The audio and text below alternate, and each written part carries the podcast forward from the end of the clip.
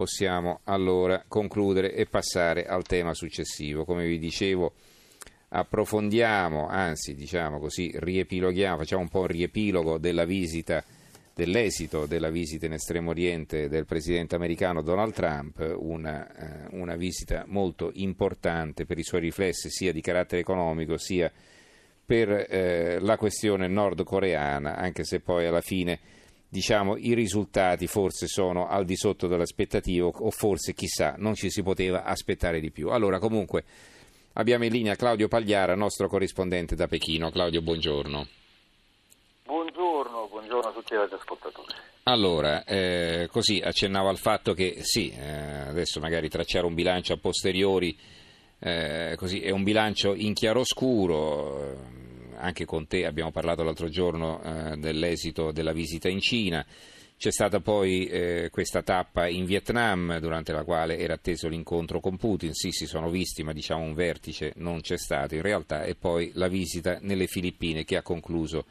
il giro del presidente americano in Estremo Oriente. Allora eh, che tipo di eh, commento possiamo fare a questa visita? Io credo mh, mm, che ovviamente i frutti di questa visita si vedranno adesso sul dossier che più direttamente più direttamente, so che più ha catalizzato l'attenzione internazionale, quello della Corea del Nord, si potranno vedere nelle prossime settimane. Eh, eh, Trump è sembrato esprimere per la prima volta un certo cautissimo ottimismo sul fatto che qualcosa si sta muovendo, lo ha fatto in Giappone, lo ha detto in Giappone, lo ha detto in Corea del, no, del Sud soprattutto e, c'è da registrare che ieri mentre Trump eh, eh, su, rientrava a Washington, è arrivato a Seoul il suo inviato, inviato americano per la Corea del Nord, eh, Joseph Yoon, eh, il quale è, ehm, ha aperto questo che in America chiamano il New York Channel, ovvero un canale presso le Nazioni Unite per parlare direttamente con Pyongyang, canale che lo stesso Tillerson, il segretario di Stato, ha detto essere attivo. Dunque qualcosa effettivamente si sta muovendo, se Yoon è venuto a Seoul, eh, lì a Seoul ovviamente non è che incontra i nordcoreani, ma non è detto che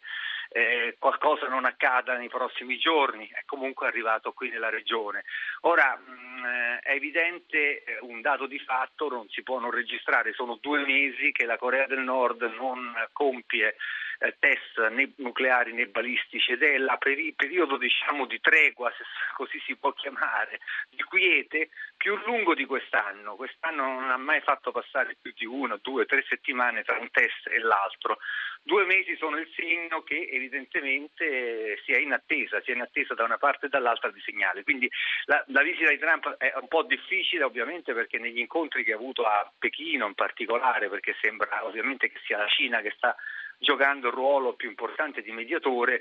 e Trump è, mh, mm, da allora non ha fatto altro che lodare quello che sta facendo il presidente Xi Jinping, ma è ovvio che in questi negoziati le cose non si possono dire pubblicamente, quindi trarre bilanci eh, e mm, saltare alle conclusioni che nulla gli è stato dato da Xi Jinping secondo me è sbagliato, nel senso che evidentemente se il presidente continua, il presidente americano continua a dire che Xi Jinping si sta molto dando da fare, qualcosa evidentemente eh, gli ha concesso, però eh, ripeto, eh, sono trattative molto delicate come potete immaginare che devono avvenire per forza in segreto e dunque eh, i frutti eh, da questo lato li capiremo nelle prossime settimane. Mi sembra più complessa la questione eh, commerciale, dove è evidente che durante il suo viaggio in Cina, che insomma per Trump, ricordiamolo, eh, il paese che più si è avvantaggiato della globalizzazione, ci ha fatto una campagna elettorale su quello, eccetera, ha evitato ogni tono polemico in, a Pechino, però ricordiamoci che appena arrivata in Vietnam ha espresso una posizione esattamente diametralmente opposta a quella di Xi Jinping sui commerci e questo è avvenuto in maniera plateale perché i due leader hanno parlato a distanza di mezz'ora l'uno dall'altro, quindi mm-hmm. si sono potute proprio ascoltare le, le, differenze. Io non escludo che adesso tornando a Washington, oggi tra l'altro Trump ha annunciato una conferenza stampa eh, dicendo che avrebbe esposto i grandiosi risultati della sua visita, insomma questo è il tono di Trump, però al di là del, della sua enfasi è probabile che capiremo se dire, i rapporti con la Cina commerciali in che direzione vanno, perché alcuni analisti americani sostengono che ehm, alla termine di questo viaggio eh, Trump eh, darà luogo a quei provvedimenti che ha minacciato, ovvero di inasprimento e di mh, tentativo di, mettere, di, di, definire la Cina eh, non, una, un paese che non rispetta eh, le, mh, i trattati internazionali sui commerci e, e, quindi non è detto che non assisteremo su quello invece a frizioni maggiori. Quindi insomma è un Trump eh, ancora purtroppo da scoprire perché eh, questo viaggio è stato sicuramente importante perché ha dato il senso della presenza eh, presso i suoi alleati Giappone e Corea del Sud che ovviamente erano scossi da da, da questa American First che poteva anche significare una, un ripiego, un ritiro dell'America, invece è mhm. arrivato uh-huh. dicendo e garantendo che sulla sicurezza c'è. Sui commerci è evidente che Trump vuole cambiare le regole del gioco, vuole dire l'America c'è militarmente, però sui commerci dovete fare degli accordi bilaterali con noi che siano vantaggiosi anche per gli Stati Uniti. Senti, questa, eh, questo equilibrio è difficile, insomma. Volevo chiederti questo, in Vietnam tutto sembrava favorire il faccia a faccia tra Trump e Putin e invece si sono limitati a un saluto, perché? Cosa si è saputo?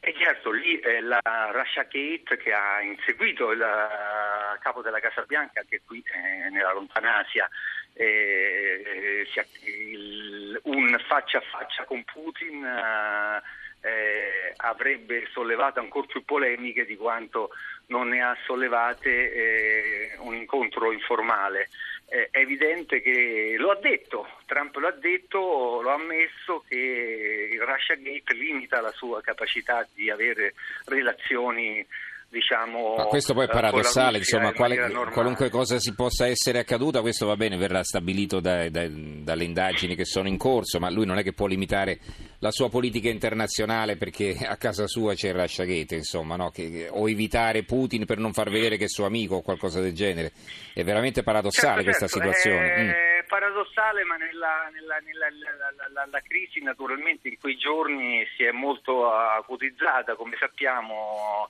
a, a Washington e questo evidentemente ha sconsigliato uh, questo incontro mm-hmm. che è avvenuto abbastanza in maniera recamboresca perché prima era stato quasi annunciato, almeno dal Cremlino era stato annunciato eh, la Casa Bianca formalmente non l'ha mai annunciato, però il Cremlino sì, quindi si dava per scontato e poi invece eh, si sono parlati bisbigliati cose all'orecchio in ogni circostanza che il cerimoniale lo consentisse, il che effettivamente devo dire è abbastanza un po' grottesco insomma, che due presidenti non possano organizzare un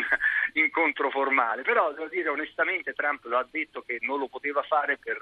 perché la campagna dei democratici eh, limita le sue capacità, ma ha anche detto è ora di normalizzare le relazioni con la Russia, però non lo ha fatto, insomma diciamo nella, la, la, aveva l'occasione, evidentemente non l'ha fatto perché gli è stato sconsigliato di farlo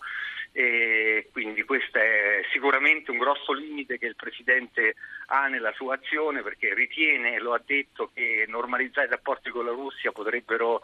sarebbe di grande utilità per risolvere alcuni, alcune crisi internazionali, tra cui quella della Corea del Nord, ma eh, certo. evidentemente eh, ancora gli consigliano di evitare eh, questo, questo, tipo di esposizione, mm-hmm. un vertice formale lungo con Putin, eh, se non ci sono delle cose da questa è un po' la tesi della Casa Bianca, se non ci sono delle,